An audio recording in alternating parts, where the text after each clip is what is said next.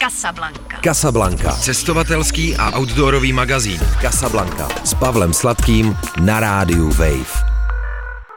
Na rádiu Wave začíná Casablanca, cestovatelský a outdoorový magazín. Zdraví vás Pavel Sladký. Náš dnešní host je Honza Rot. Ahoj. Ahoj. Což znamená, že se budeme bavit o vodě, o paddleboardech, o windsurfingu možná, o dalších tématech. Jak ses dostal k paddleboardu, na kterém dneska jezdíš eh, možné i nemožné? No přes nějaký vodácký pokusy s tátou, který ved vodácký kroužek v Plzni, tak jsem se k tomu dostal v podstatě přes windsurfing, protože když nefoukalo, tak je potřeba se něčím bavit a tohle k tomu mělo tak docela blízko. A můj tehdejší kámoš, kolega Patrik přitáhnul pedalboardy, takže jsme na nich jezdili a já jsem už poměrně brzy zjistil, že se s tím dá jezdit na řece a že to asi bude fajn zábava. A to ti bylo třeba kolik teda? To je nějakých 12 let zpátky, takže lehce přes 20, no nějakých 22, 23. Já jsem říkal, že um, jezdíš možné i nemožné na paddleboardu dneska, což znamená, že právě jezdíš tekoucí vodu, jezdíš na docela velkých eh, vlnách. Jak by si popsal to spektrum eh, toho, k čemu eh, všemu pedalboard využíváš?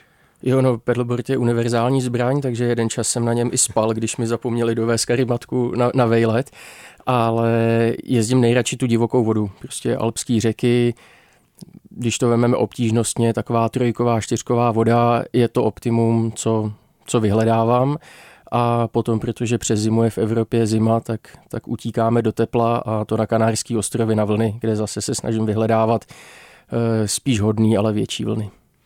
Trojka, čtyřka voda. Není to voda, na které už je lepší sedět v lodi, než stát na bordu?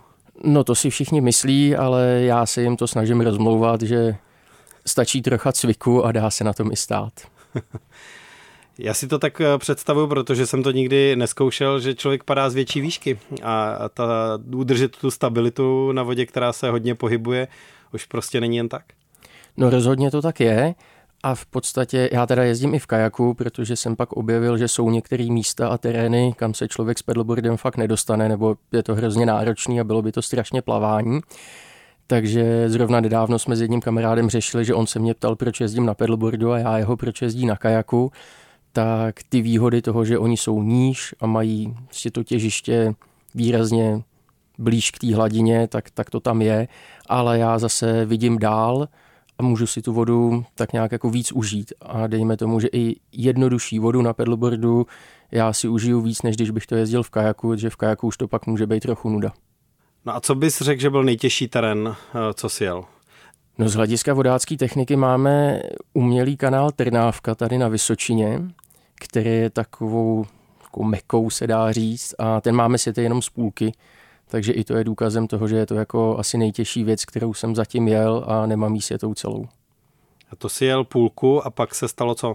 Tam se dá vystoupit, ono většinou, většinou, jako určitě ty kanály, tak ty mají několik, jako dá se říct, sekcí, kde vždycky se dá zastavit a bezpečně vystoupit a já jsem si na 13 vždycky myslel, že těžší bude ten hořejšek, tam je takový esíčko nepříjemný. Nakonec hořejšek šel, ale spodek tam je několik válců jako sekce za sebou, eh, kde já nemám čas se připravit na ten další, takže tam bych jako asi dost vyplaval, takže zatím jezdíme jenom tu půlku. A je to fyzicky neskutečně náročný, je to prostě, dejme tomu, minuta, dvě, ale jako hrozně náročného pádlování. Já jsem se na to ptal právě proto, jestli si eh, vystoupil a řekl si, že tohle je moje maximum, anebo jestli tě to právě spláchlo a nedokončené je to proto, že tu druhou polovinu si odplaval, nebo tak. Ne, ne, ne, naštěstí mě to nespláchlo, ale zatím to mám takový, že to ještě jako obhlížím, což je u spousty terénů, třeba Čertovy proudy na Podlipném, vlastně na Vltavě, tak tam máme světou taky část a bereme to tak jako postupně, že nejdřív jsem koukal na jednu peřej, ta se mi pak líbila, našel jsem tam nějakou lajnu, kudy jet, takže jsme to sjeli, pak na další peřej, o rok později. No a jako jsem si jistý, že to nikdy nedáme celý, ale myslím si, že budou přibývat dál a dál ty úseky. Je někdo ve světě, s kým se nějak jako porovnáváš? Porovnáváme se spíš jenom jako po Facebooku, zatím virtuálně, protože ten osobní kontakt, že bych se potkal s někým, s kým bych si jako řekl, ten mi ukáže nový terény a, a jel nějakou jako hrozně těžkou věc, tak se přiznám, že teď jsou kluci asi ve Skotsku, nějaký, co jezdí jako poměrně dobře a doufám, že se s nima třeba letos potkám, že jsme se tak nějak objevili online až, až letos nebo loni. Ale jinak Češi jsou v tomhle jako i v jiný divoký vodě prostě fenomén a nejlepší vodáci se rodí tady. Takže spíš sjíždíš videa těch lidí, se kterými se nemáš možnost v Česku eh, potkat a koukáš na to, jak to dělají, jo? Jo, jo, jo. jo že vím, že zrovna teďko je jeden kluk ve Skotsku, co skáče jako moc hezký vodopády na pedalboardu. Já jsem to zatím... se taky dá? Jo, jo, jo, já jsem si taky už jeden skočil a ustál, nebo skočil jsem si dva, ale jeden z nich jsem ustál. Takže to je takový jako hezký koukat, co on vlastně zvládá. Jezdí, jezdí úplně jiný styl než já. Já zase třeba jsem víc na ty když řeknu techničtější peřeje, kde si myslím, že on vzhledem k tomu, že většinou ho vidím jezdit jenom rovně dolů, tak tam by měl třeba problém s nějakým přejezdem proudu nebo tak. Takže to je inspirativní a pak jezdí dost často lidi říční vlny, který já taky tolik nejezdím, takže to je taky jako zajímavá inspirace, kam se to dá posunout dál. Ale jinak si myslím, že tady v Čechách s mými českobudějovickými kamarády jako bychom mohli vyučovat jízdu na divoký vodě ve světě na pedalboardu. To skákání eh, na vodopádech dokážu si odhadnout, že bude spousta posluchačů, kterým eh, to úplně hlava nebere ani na kajacích, natož teda na paddleboardu. Tak co byly ty tvoje dva vodopády? Eh, jeden je v Rakousku a ten má asi 4,5 metru a je to opravdu jako čistá hrana dolů.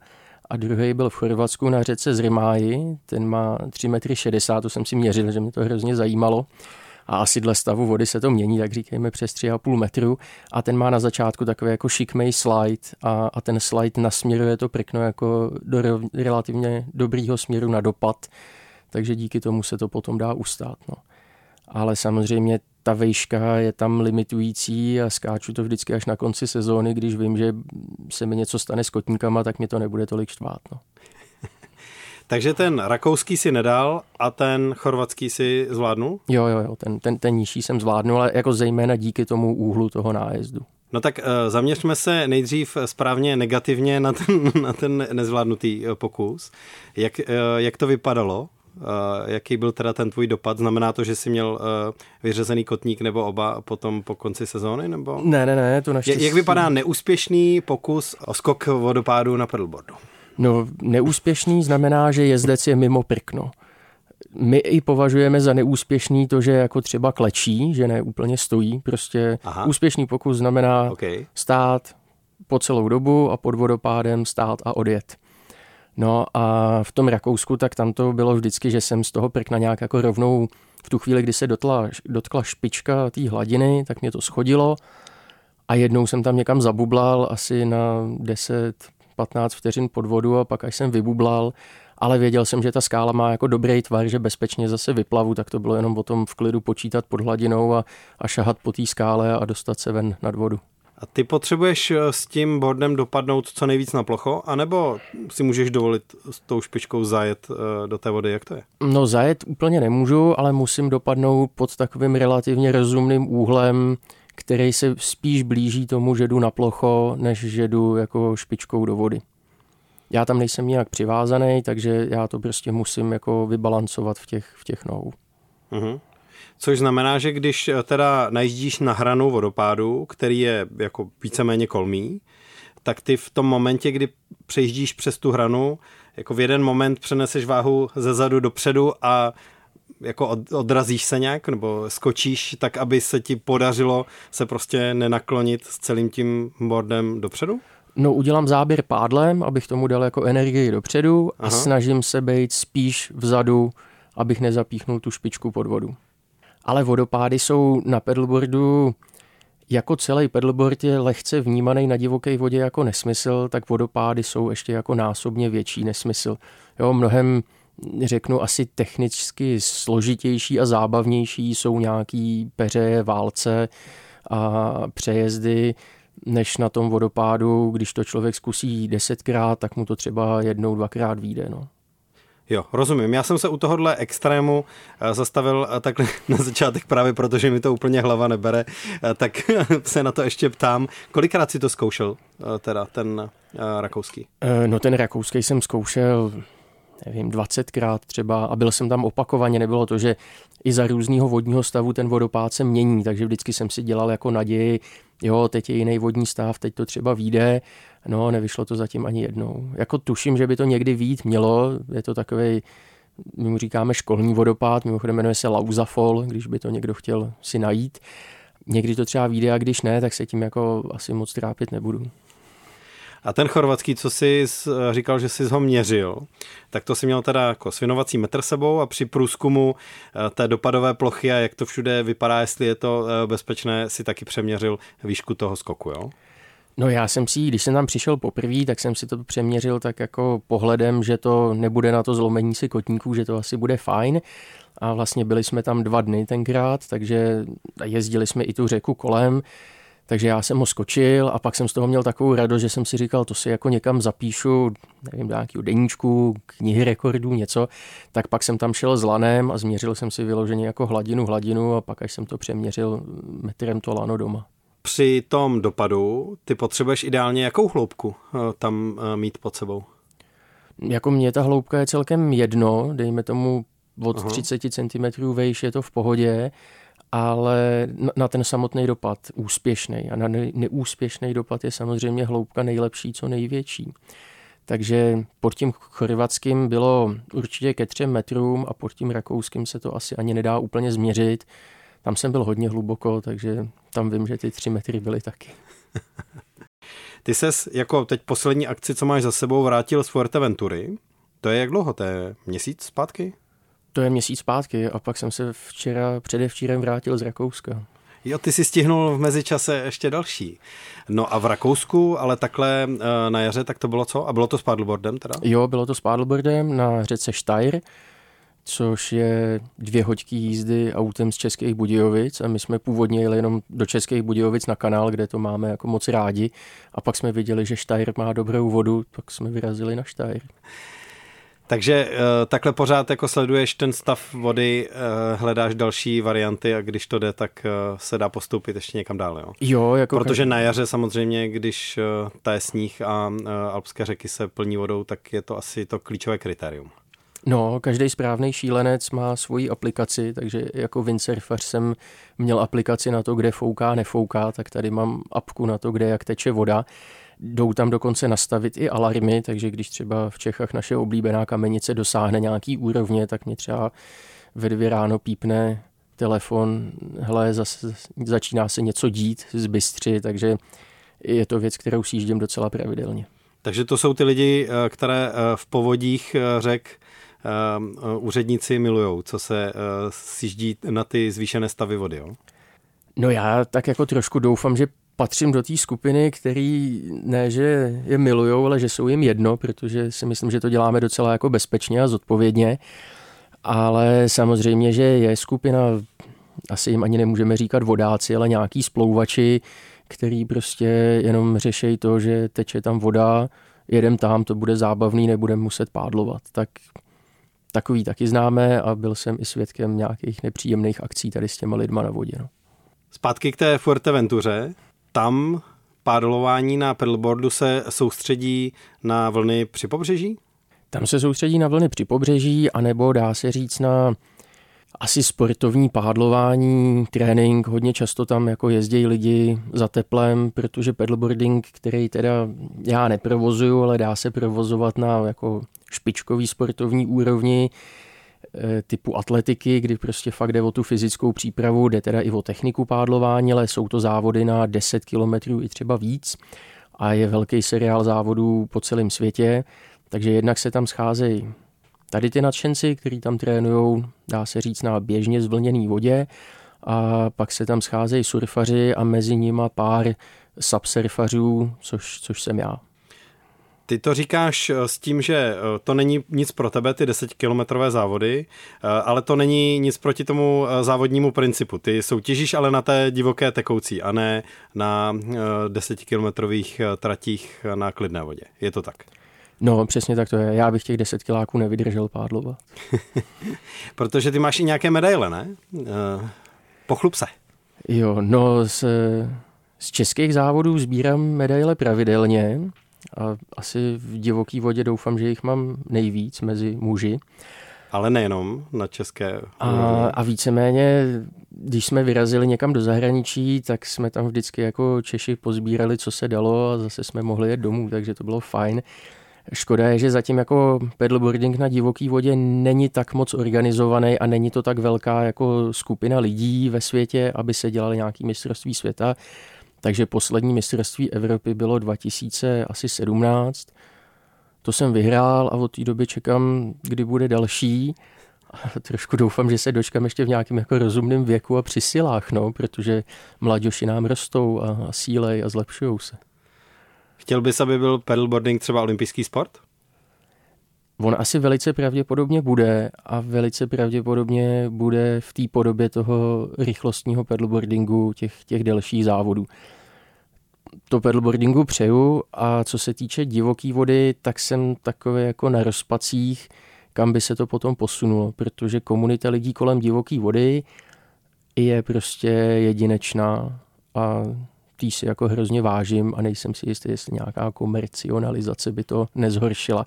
I když se podívám třeba na český jako vodní slalom, eh, kluci typu Jirky Prskavce, Vávry Hradilka, tak to jsou furt jako ty core pádleři, který mám rád a tam to olympiáda rozhodně vůbec nekazí. Na Fuerteventuře eh, trávíš teda čas eh, jak nejčastěji? Vyhledáváš podle počasí nějaké spoty, podobně jako surfaři a tam řádíš na vlnách, dokud eh, nepadneš, nebo jak si to mám představit? Jo, jo, tam se zase vrátím k té aplikaci, co jsem používal jako windsurfař, akorát Aha. tam se jako těším na to, kdy zmizejí ty větrné hvězdičky a větru tam bude naopak co nejmíň, aby ty vlny byly prostě čistý a hladký. A oni spolu s tím tam umějí hlásit i svel, takže se koukám prostě, kde, kde jaký prout narazí na to pobřeží a, a tam potom jdeme jezdit. No, vydržím na vodě, jako hodina je úplný minimum, aby to za to stálo, aby měl člověk nějaký dobrý pocit a už jsem byl na vlnách 4 hodiny, pak jsem přišel úplně mrtvý, ale protože jsem věděl, že další tři dny nemají být vlny, tak jsem odpočal a večer jsem šel ještě na dvě hoďky znova. No. Při měsíčku? Při měsíčku ne, to dokonce je jako surfařský pravidlo, že se nemá surfovat po setmění, takže když se začne smrákat a v měsíc už teda je vidět, tak, tak pádluju zpátky k břehu a, a jdu nabírat síly na další den. Ještě dřív jsem chodil nabírat kulturní zážitky a toho je čím dál tím míň teďko, takže zvládám na Fuerte, dá se říct, jenom sportovat. Jaké kulturní zážitky si, si vyhledával? No setkání u, u piva s přáteli, kde člověk zhodnotí tu kterou vlnu, že jo? ale pak ten druhý den není tolik sil na ty vlny, takže těch piv ubývá. Fuerteventura je totiž ostrov, kde toho není zase tolik k vidění ve srovnání s jinými tak eh, jako zajímá tě čistě jenom kvůli těm vlnám? Zajímá mě kvůli vlnám a zajímá mě kvůli kamarádům, který tam mám. Je tam poměrně jako silná česká komunita, která se tam stěhovala za větrem a vlnami. Takže proto tam jezdím hrozně rád. Je to tam takový za mě jako vesnický prostředí, což je jako úplně super relax. A jako je tam i něco, co lehce vidět, ale vždycky říkám, že prostě Fuerteventura není pro baťuškáře, protože tam tam není nic, to je jenom shooter a poušť a těch věcí, co je tam k vidění, tak to člověk obejde za dva dny. Mám tam už takový, nechci říct tajný typy, ale různý hezký zákoutí, kam se dá vyrazit a kam třeba bereme kamarády, který tam vezmeme na vlny, jako učit je jezdit, tak když nejsou vlny, tak se chodíme koukat tady na ty místa, ale není to na to jet tam baťuškařit na dva týdny. No. A když seš tam, tak k třeba windsurfu se nevracíš? Už tam jezdíš jenom s paddleboardem, nebo jak to funguje? Eh, k windsurfu se už moc nevracím. Když to vemu tak pořádně windsurfovat jsem byl na Mauriciu asi před čtyřma lety, před třema lety.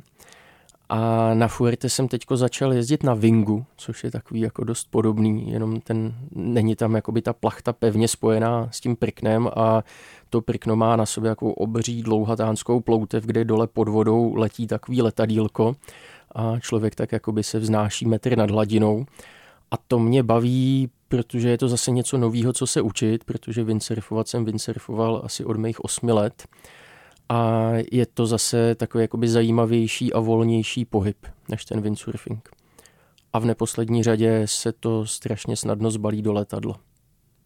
Z Fuerteventury máš i uh, takové překvapivější, míň pochopitelné nebo rozluštitelné zážitky, které se dějou, když teda nejsi na vlnách? Jak tomu mám rozumět? Převyprávěj nám, co se stalo. No, jako jeden den nebo pár dní bylo, že nemají být ani vlny, ani nemá foukat.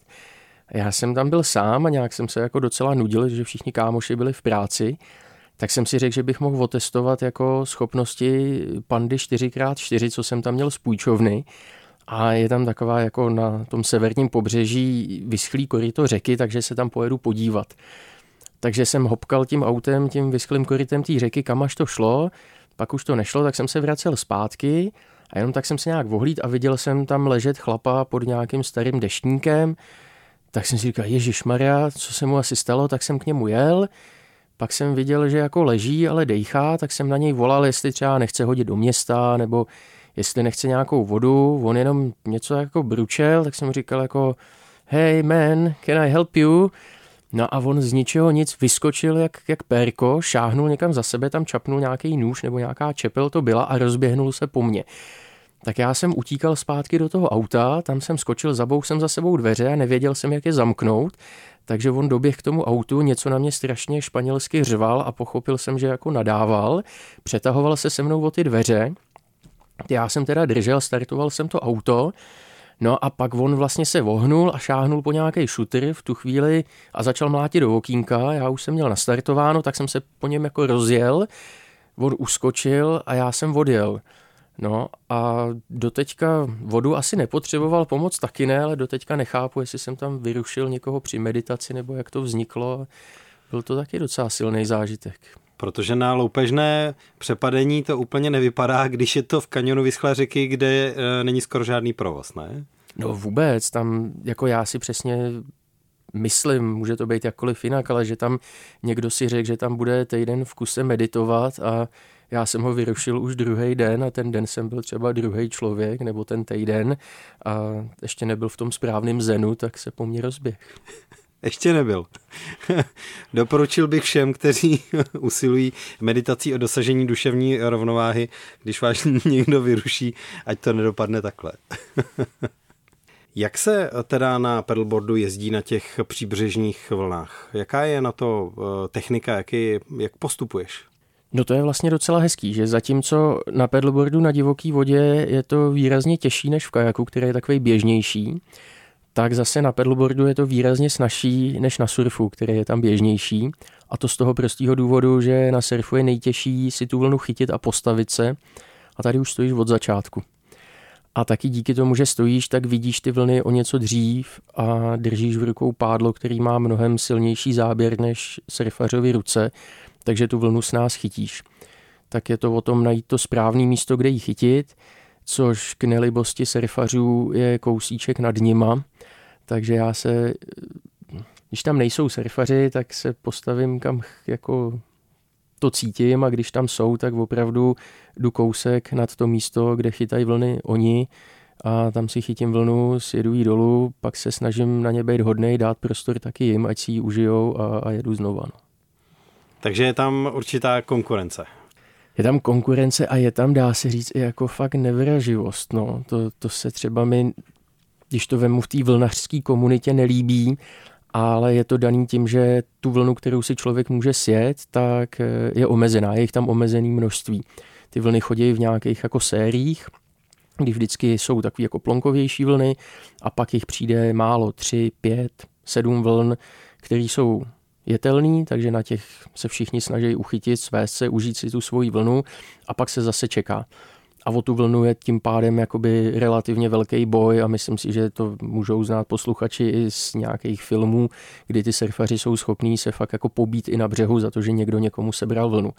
To u řeky vůbec nefunguje. Tam prostě, když přijdeš na vlnový spot, surfař z pravidla pedalboardiákovi neřekne, kde si má co chytit a jaký je nebezpečí, protože ho bere jako svého konkurenta a zvýhodněného konkurenta tím pádlem. Když přijdeš k řece, zeptáš se jakýho kajakáře, jak to máš jet, tak ti ochotně vysvětlí svoji lajnu, řekne, že tě zajistí, pomůže ti a poradí. Takže i z tohohle důvodu se přiznám, že eh, jsem radši u řek než, než u vln, ale zase to teplo je tam příjemný. No. Ty ses totiž charakterizoval jako cestovatel, který je instantní v tom smyslu, že vyrážíš za nějakou pohodou a za nějakým hardcore objevováním. Eh, že prostě máš rád to sluníčko a nějakou tu pohodu v té komunitě, která kolem vody je. No, přesně tak to je a já buď spím na Fuerte u nějakých kámošů prostě v pokoji, který má čtyři stěny a sprchu a toaletu a nebo když cestuju po Evropě, tak spím v autě, v dodávce, kde mám zase postel, ledničku a jako relativně velký komfort. Takže tím pádem já jsem jako cestovatel, co viděl spousty hezkých míst a užil spousty zajímavého dobrodružství, ale většinou jako strašně komfortně. Já jsem nespal nikdy v záhrabu, občas jsem spal venku pod širákem, ale víceméně vždycky jako v hrozný pohodě. No. Tak eh, s tím sportem, co děláš, by bylo vlastně jako eh, divné, kdyby si spal v záhrabech. si myslím teda. Jo, to jo, ale musím říct třeba, loni jsme vlastně jeli na Balkáně řeku Taru, což byl krásný zážitek a byl to můj první multiday na řece, kdy jsem ještě strávil, jako že jsme fakt spali vedle řeky ve stanu. Eh, měli jsme sebou dva kluky kajakáře, který nám vezli to vybavení, aby jsme ho nemuseli táhnout na těch prknech, protože těžký prkno funguje to. Vím, že si tady měl Moniku Klamšovou, která si umí naložit prkno na několik týdnů na výlet ale to moje prkno na té řece by pak bylo hrozně neobratný, takže tím já jsem jako limitovaný. Ale chci říct, že tam jsme spali, dá se říct, jako lehce nekomfortně a byl to krásný zážitek, kdykoliv bych si ho znova zopakoval, ale není to nic, že bych si řekl, hele, jel jsem extrémně řeku a extrémně jsem tam spal. Prostě měli jsme tam stán a měli jsme tam nafukovací károšky a bylo to v pohodě. No. Takže komfort byl. Komfort byl a ještě důležitá věc jsem si tam uvědomil, že ten komfort a dobře se vyspat je pro mě hrozně důležitý, abych pak jako mohl podat ten výkon a v té třeba těžký peři udělat ten záběr dobře. Že jako hrozně obdivuju horolezce, který se nevyspějí, lezou třeba bez kyslíku, takže mají i potom nějaký, dá se říct, jako snížený vnímání a přesto na tu horu dolezou ale já bych se jako hrozně bál, že v té únavě tam udělám ten chybný krok a někam spadnu. No. Stejně tak jako tady udělám chybný záběr, někam spadnu a omlátím se pak o šutry, tak to bych úplně nechtěl. No. A na taře ses nikde neomlátil? Jo, na taře jsem se omlátil, ale jenom, jenom tak lehce. Ale bylo docela jako dobrý, že jsme fakt třeba jeli a zastavili jsme na oběd, dali jsme si vydatní jídlo a třeba hoďku dvě jsme si odpočali, aby ty nohy zase fungovaly tak, jak mají, protože na pedalboardu ať se to nezdá, že je to pádlovací sport, tak tam hrozně jako fungují nohy. Tím, jak je to nestabilní podložka, tak já mám po dvou hodinách pádlování jako vždycky víc unavený nohy než ruce. Tara je krásná řeka, teče hodně v kanionu, je to řeka, která jako vizuálně poskytuje docela intenzivní zážitky, ne? Nebo to vůbec nestíháš vnímat, protože se soustředíš teda minimálně v náročnějších pasážích na to, jak to eh, projet a eh, nestíháš koukat, kde co lítá? Ale stíhám koukat, kde co lítá a proto tam jezdím, protože to, to, to jsou jako právě ty skvělé výhledy a pohledy na tu řeku a hlavně z té řeky, který málo kdo zažije a vlastně i tím, že na tom pedalboardu já stojím o metr, metr a půl vejš, než kajakáři seděj, tak toho vidím výrazně víc a v podstatě jako jsou řeky na světě, které tě nenechají vydechnout, ale většina řek je, že má těžký úsek a pak lehčí úsek, takže já si užívám adrenalinu v těch těžkých a v těch mírnějších úsekách právě tu okolní přírodu, zvířata, i ten kanion vlastně Tary, který je údajně nejhlubší v Evropě a druhý nejhlubší na světě po Grand Canyonu, tak to byla jedna z věcí, co nás tam lákala, co jsem chtěl vidět. No a k tomu nějaká ta eh, pleskavica k obědu a další krásy Balkánu.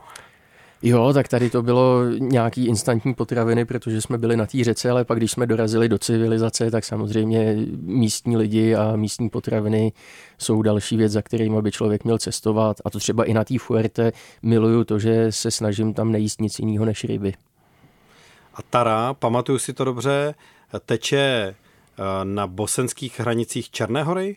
Jo, jo, přesně a... tak. Ona je hraniční řekou několik desítek kilometrů, takže Aha, ty vlastně jedeš po řece a když zajedeš doprava, tak seš v Bosně a když doleva, tak seš v Černý hoře.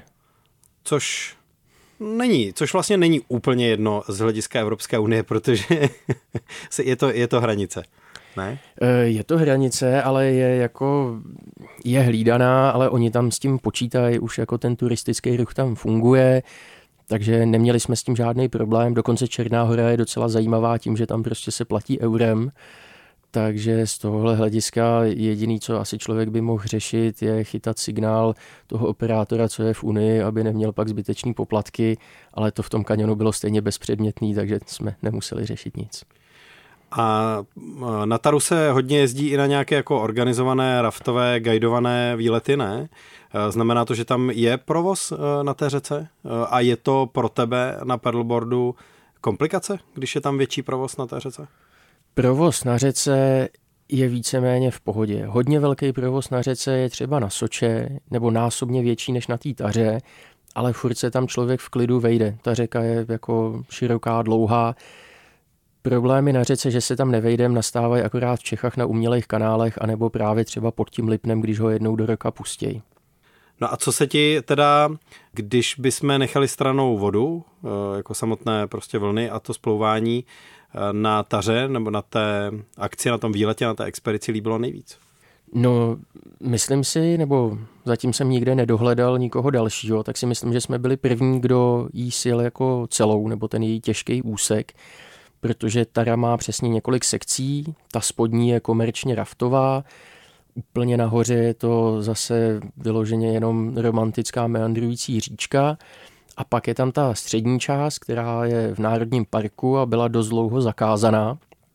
A tam je takový úsek, taky takový kanion, který před náma na pedalboardech ještě nikdo nejel. Ona tam někdy před pěti lety byla německo-francouzská expedice pádlerů, který jeli ten hořejšek, pak dojeli tady k tomu kanionu a ten, když viděli, tak se rozhodli, že je to jako nad jejich síly, takže pádlovali pak asi dva dny proti proudu, aby z něj mohli vylézt nechali se obvést autama pod kanion a pak sjeli ten spodek a já jsem tady z toho viděl film a říkal jsem si, tyjo, to je jako, je to krásný, to, to musíme a hlavně to musíme dát celý a jako dokončit to za ně a to se povedlo a za to jsem rád. No.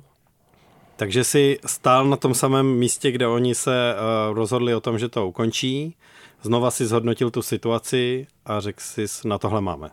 Jo, my jsme si to prošli vlastně i s těma klukama kajakářema, což jsou David s Michalem, jedni z našich nejlepších kajakářů, takže jsme se šli podívat na ty klíčové místa a pak jsme tam našli v podstatě jeden válec, který ještě tak jako lehce ústil do takové jeskyně, kde by mohl být problém, takže ten jsme si obnesli, aby jako to bylo v pohodě, ale dál už to bylo, nechci říct snadný, ale bylo to jetelný.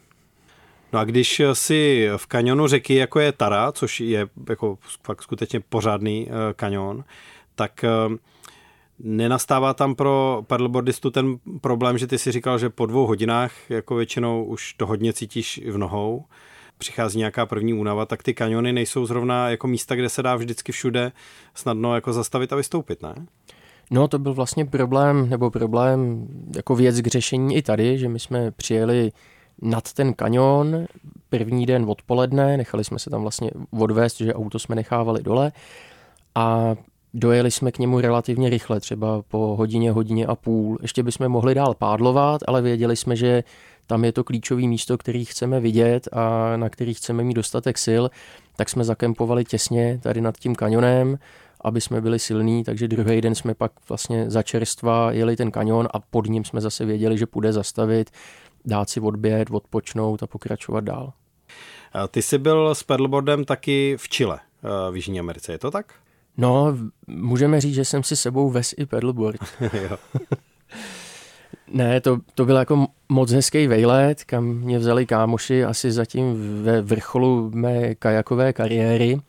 Jeli jsme tam hlavně za řekou Futaleufu do Patagonie a já jsem si říkal, no tak jasný, že jo, je to vodnatka, takže v nejhorším tam někam spadnu, budu plavat, nalezu na to prkno a, a pojedu dál. Takže pojedu tam, takže budu půl kajakovat a půl pedalboardovat. No a nakonec jsem byl hrozně rád, že jsem jako sebou měl ten kajak, že jsem většinou kajakoval.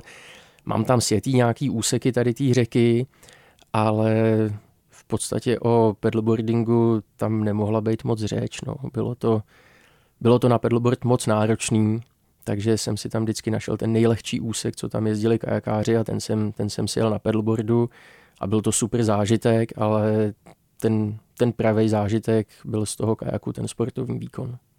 No a ten pedalboard teda většinu času putoval uh, na nějakém doprovodném vozidle s váma, jo? Uh, Protože jak, jak to vlastně kombinovat, jako když máš dvě uh, plavidla a je to vícedenní akce? No tady to byla vícedenní akce, ale nebyly to vícedenní splutí. Víceméně ty, ty nejtěžší nebo nejdelší úseky, co jsme tam jezdili, tak byly vždycky jenom na pár hodin. A bylo to tak, že my jsme začali v Santiago, jeli jsme tam nějakou řeku hned jako, dá se říct, za rohem a pak jsme jeli autem třeba den víc na jich, dojeli jsme do Pukonu, tam jsme zase sjezdili z pár řek a tam zrovna byly i docela jako snadné řeky na ten pedalboard, takže tam já jsem si užíval pedalboardování. No a pak jsme jeli další den na jich na řeku jinou, kterou já jsem tam jenom sjel fakt jako úplný kousíček na pedalboardu dole, kde už to bylo bezpečný. Pak jsme sedli na trajekt a dojeli jsme na tu Futaleufu a tam jsme byli asi 10 dní a jezdili jsme ji v podstatě furt dokola, což by se mohlo zdát jako nuda, ale ta řeka je jednak jako tak krásná a tak náročná, že to neomrzelo. Mohl bych tam být měsíc podle mě v kuse a bylo by to furt fajn. A čím je krásná? No, je, je čistá, je, jako, je to neskutečně čistá voda. V podstatě myslím si, že jsme tam i pili přímo z řeky a vůbec to nevadilo. A je to obří řeka, která v Evropě, nechci říct, nemá obdoby, ale je to třeba 500 kubíků za vteřinu, který se tam valej údolím typu Soči, tvoří se na ní obří říční vlny a je to prostě nespoutaná příroda, kolem jsou nádherní výhledy na skály, na hory, na všechno, takže měli jsme i dny, kdy jsme si dali odpočinek od pádlování a šli jsme jenom někam na vejlet a to za to taky stálo. Podle čeho si vlastně nejvíc vybíráš, kam bys chtěl jet? No vždycky někde vidím nějaký video nebo nějakou fotku a, mm-hmm. a to mě natchne, že bych tam jel. A nebo na pedalboardu i vyloženě se na to jako ptam, když řeknu nějakých zkušenějších vodáků, hele Petře, neměl bys tip na nějakou řeku přesně typu 2-3, kde bude dostatečná hloubka, bylo to zajímavý na pedalboardu a dostávám docela dobrý typy.